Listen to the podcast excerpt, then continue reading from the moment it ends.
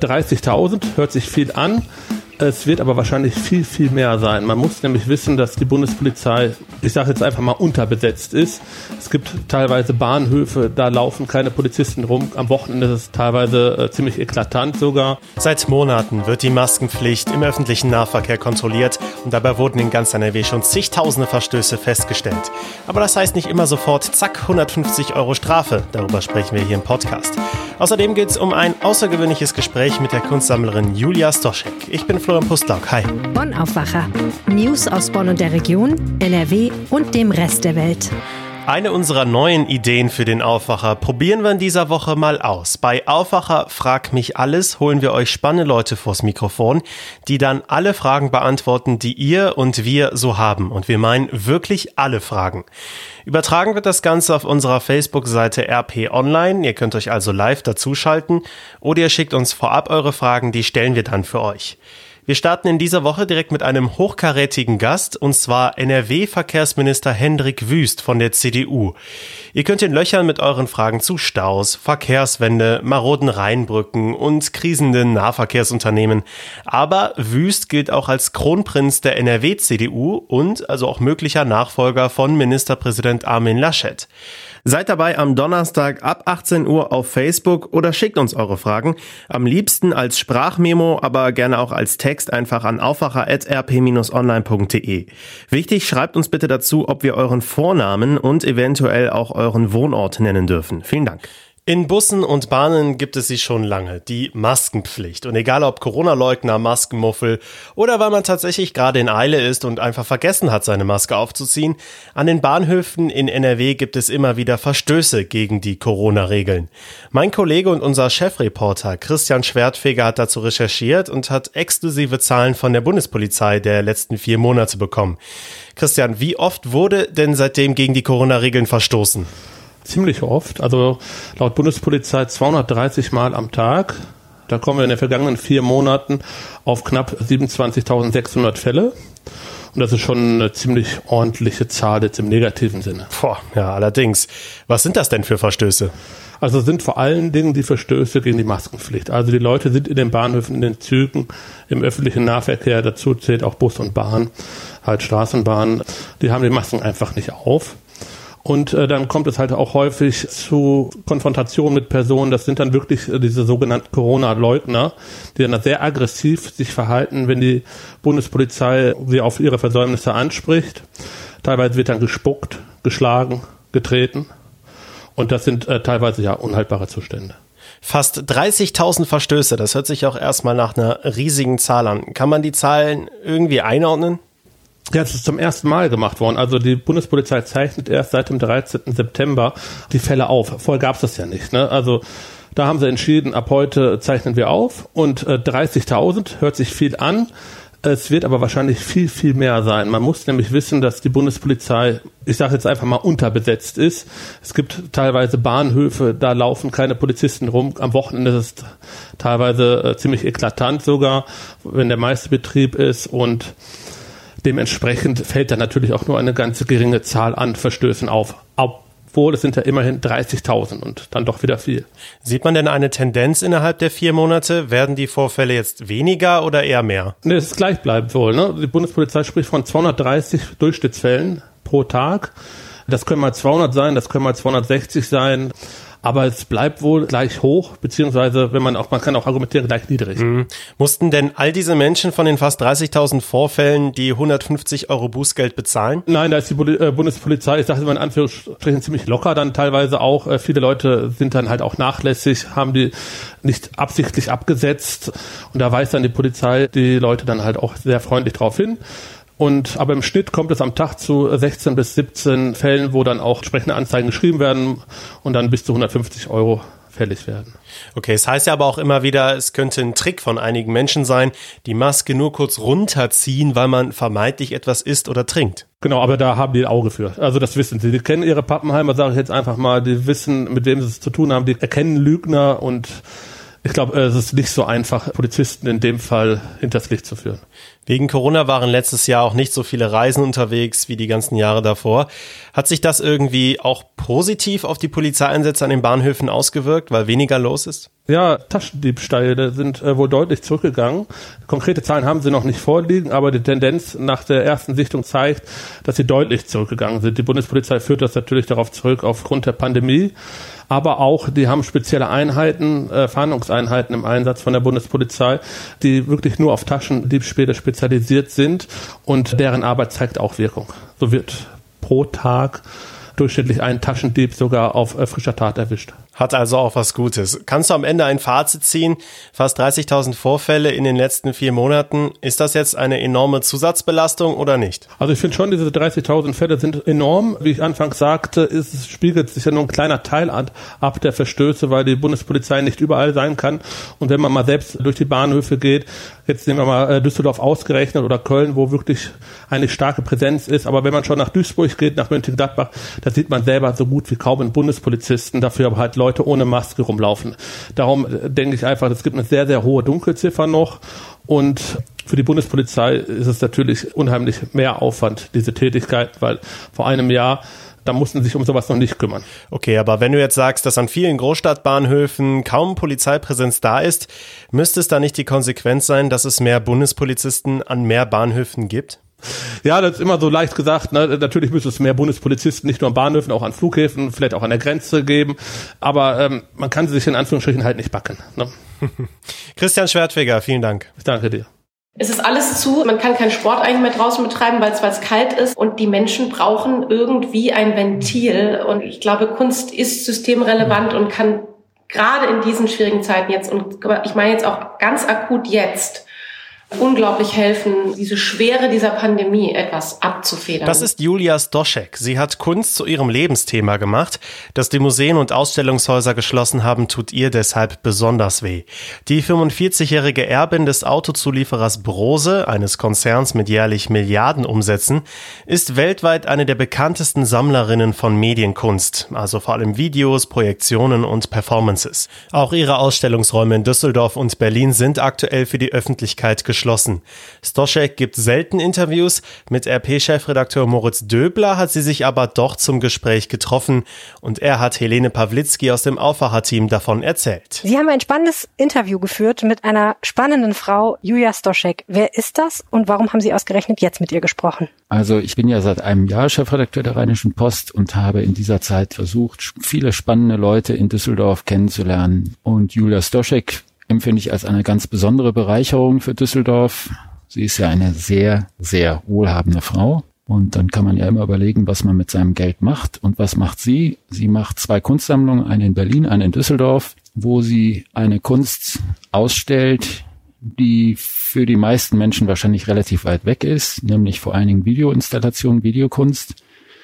Und sie hat sich, seitdem sie das macht, quasi zur führenden Sammlerin in Europa für diese Kunstform nach vorne gearbeitet, ist dafür am Anfang sehr belächelt worden und ist jetzt unangefochten einer der ganz großen Namen in diesem Gebiet. Und ich finde beeindruckend, wie sehr sie für diese Kunst brennt. Und darüber haben wir gesprochen, über Kunst überhaupt in Pandemiezeiten und eben ihre spezielle Expertise bei der Videokunst.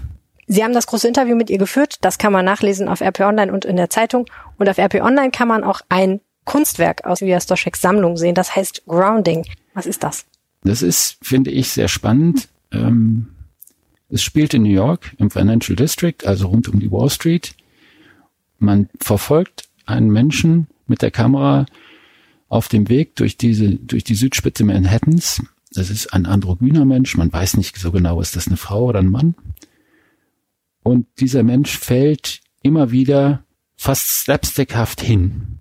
Aber Slapstick hieß ja, dass man lachen könnte. Und man kann nicht lachen, weil man nicht genau weiß, warum ist das so? Was passiert da gerade? Und sich auf dieses Spiel, es ist ja ein Spiel, einzulassen und da Gedanken auch treiben zu lassen, finde ich unheimlich reizvoll. Wir haben gerade schon gehört, dass Julia Stoschek sehr vehement dafür plädiert, dass die Ausstellungsräume wieder geöffnet werden, dass die Museen wieder geöffnet werden, dass Kunst wieder zugänglich ist.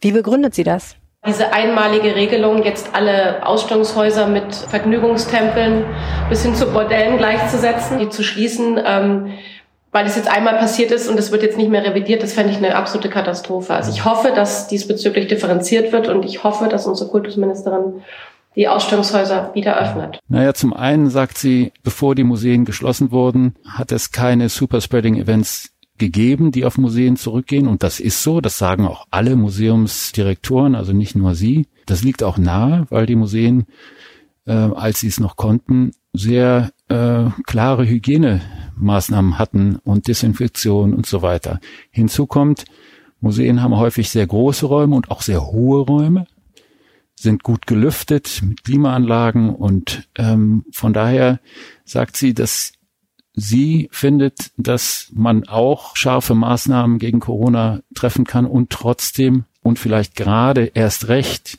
Museen öffnet, weil in Zeiten der Pandemie Anregung, Inspiration, Kunst etwas ist, was, was Menschen voranbringt.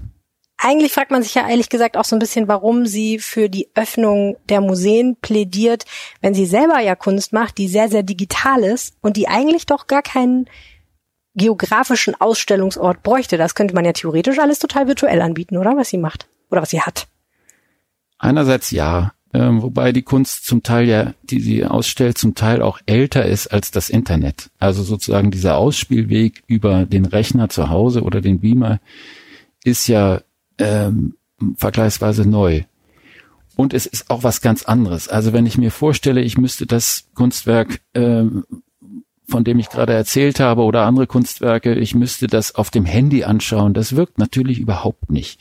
Man muss sich das so vorstellen, da sind verdunkelte Säle, die mit Glaswänden äh, abgeschirmt sind, damit sich sozusagen der, der Sound nicht äh, überschneidet und man sitzt quasi vor einer Leinwand, hat einen hervorragenden Klang dazu und kann sich wirklich vertiefen in so eine Gedankenwelt, das ist was ganz anderes, als wenn ich das zu Hause am Laptop oder gar am Handy mache. Und es wirkt einfach viel stärker. Es fokussiert halt auch darauf. Da liegt nicht irgendwas anderes rum. Da läuft niemand äh, durchs Bild, sondern man hat wirklich die Chance, sich in eine Gedankenwelt zu vertiefen. Das, das ist schon was anderes. Sie haben am Anfang gesagt, Sie wollten mit Julia Stoschek sprechen, weil Sie sie einfach auch als Mäzenin in Düsseldorf, die in Düsseldorf wirkt, interessiert. Was haben Sie denn jetzt über Düsseldorf gelernt? Sie sagt, Düsseldorf ist ein sehr anspruchsvolles Kunstpublikum, was nicht nur sehr interessiert ist an Kunst, sondern auch versiert, also sich mit Kunst auskennt. Was sie sagt ist, das ist fein, dass hier viele Kunst studieren und herkommen, aber wir müssen dann auch diesen Menschen, die Kunst machen wollen, den Raum geben, sie zu machen? Ich stelle fest, dass sich gerade in den letzten Jahren an der Akademie unheimlich viel getan hat. Es gibt sehr viele internationale, hochkarätige Professoren und Studenten, die aber dann nach dem Studium Düsseldorf wieder verlassen.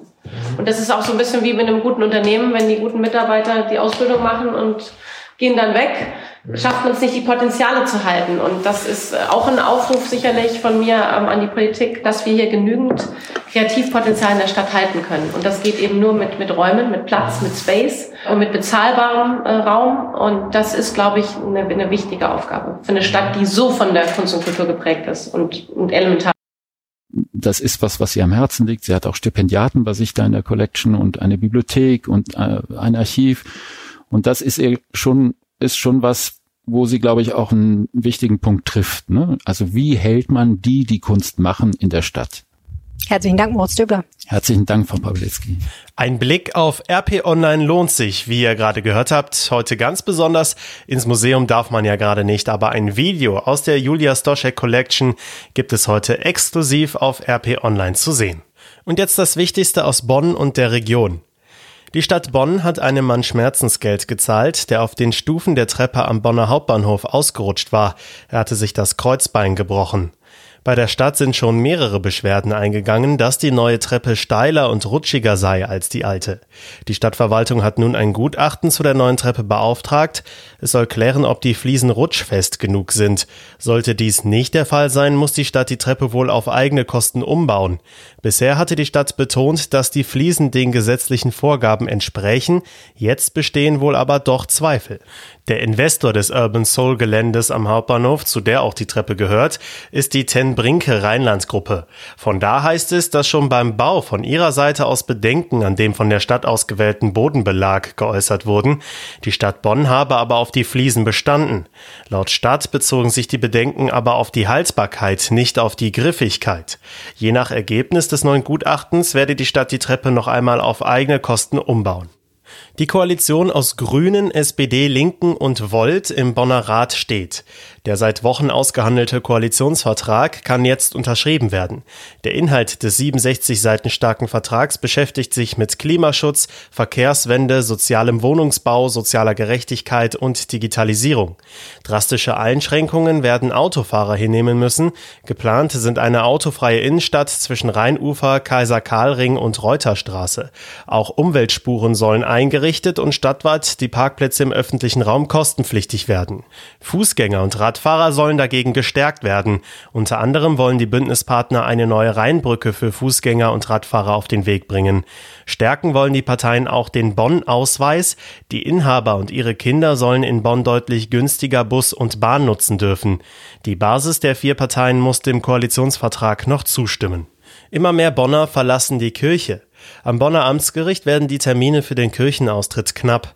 Bis Ende März seien alle Termine bereits ausgebucht, bestätigt die Direktorin des Bonner Amtsgerichts Birgit Niepmann. Besonders betroffen in Bonn ist die katholische Kirche. Ein Grund für den Anstieg ist laut Stadtdechant Wolfgang Picken die aktuelle Glaubwürdigkeitskrise des Erzbistums Köln. Picken sagt, interessanterweise gäbe es aber auch Gemeinden, die dem Trend entgegenwirkten. In diesen Gemeinden gäbe es eine nennenswerte Zahl von Wiedereintritten. Zahlen von Austritten oder Eintritten für das katholische Bonn sind vom Stadtdekanat aber nicht zu erhalten. Auch die evangelischen Gemeinden verzeichnen seit zwei Jahren immer mehr Austritte. Von 2000 bis 2017 hätten sich im Schnitt 350 Menschen pro Jahr verabschiedet, heißt es von dort. 2018 und 2019 habe man im Schnitt 685 80 Austritte gehabt. In Bonn sind 33,2 Prozent der Bevölkerung katholisch und 18,6 Prozent evangelisch. Eine Erkrankung an Covid-19 kann sich in mindestens fünf Varianten äußern. Das haben nun Bonner Forscher herausgefunden. Ihre Studie haben sie im Wissenschaftsjournal Gene Medicine veröffentlicht. Sie hatten das Blut von 95 Menschen analysiert, um die Erkrankung an Covid-19 besser zu verstehen. Die fünf Varianten der Erkrankung unterscheiden sich laut Studie darin, wie das Immunsystem auf die Infektion reagiert. Die Genaktivität, die die Forscher im Blut der 95 erkrankten Menschen auslesen konnten, zeigte sich stark verändert gegenüber der von nicht erkrankten Menschen. Besonders auffällig waren dabei die Neutrophilen, also weißen Blutkörperchen, die sehr früh zur Abwehr von Infektionen mobilisiert werden. Aufgrund der Blutbilder konnten die Forscher die unterschiedlichen fünf Krankheitsvarianten festlegen. Zwei stehen dabei für einen schweren Krankheitsverlauf, drei für eher moderate Symptome. Die Krankheit habe offenbar eine einzigartige Biologie, die sich in der Genaktivität von Immunzellen im Blut widerspiegle, so die Forscher. Diese Themen könnt ihr auch noch im Blick halten. Der Lockdown dürfte auch in NRW verlängert und teilweise vielleicht sogar verschärft werden. Die Bund-Länder-Konferenz tagt am Nachmittag. Wie gewohnt werden anschließend die Ergebnisse auch nochmal genauer für NRW eingeordnet. Die jetzigen Regelungen gelten offiziell bis Ende Januar. Für die Brauereien war das Jahr 2020 mit den vielen abgesagten Großveranstaltungen und Einschränkungen vor allem in der Gastronomie besonders hart. Die sauerländische Brauerei Feltins stellt in einer Online-Pressekonferenz ihre Jahresbilanz vor und spricht über den Biermarkt insgesamt und was bei Verbrauchern in Corona-Zeiten im Trend ist. Und noch eine Bilanzpressekonferenz steht an, diesmal von den Handelsverbänden Textil, Schuhe und Lederwaren. Es geht hierbei vor allem um den Modehandel im Winterlockdown und das stark eingeschränkte Weihnachtsgeschäft. In Bielefeld wird heute das Urteil im Prozess um einen Mord an einem 17-Jährigen verkündet. Angeklagt ist ein 18-Jähriger. Er soll das Opfer im April 2020 an einer Stadtbahnhaltestelle mit einem Messer in den Bauch gestochen haben. Für Aufregung sorgte die Tat, weil der Angeklagte kurz zuvor erst aus der Untersuchungshaft entlassen worden war. Die Bundesliga ist heute schon wieder an der Reihe und schließt offiziell die Hinrunde ab. Der 17. Spieltag wird um 18.30 Uhr eröffnet mit der Partie Borussia Mönchengladbach gegen Werder Bremen. Danach treffen um 20.30 Uhr unter anderem im NRW-Spitzenduell Bayer Leverkusen und Borussia Dortmund aufeinander. Das Wetter ist momentan eher ungemütlich mit stürmischen Böen und dazu viel Regen. Erst ab dem Nachmittag bleibt es dann vermehrt trocken bei 5 bis 8 Grad. Der Mittwoch bleibt meist grau und wird noch milder, um die 12 Grad sind sogar drin. Es bleibt auch weiter sehr windig und verregnet, nur selten kommt die Sonne mal durch und so bleibt es dann auch erstmal. Das war der Aufwacher am Dienstag, dem 19. Januar. Ich bin Florian Pustlauk, vielen Dank, dass ihr dabei wart. Ciao. Mehr Nachrichten aus Bonn und der Region gibt's jederzeit beim Generalanzeiger. Schaut vorbei auf ga.de.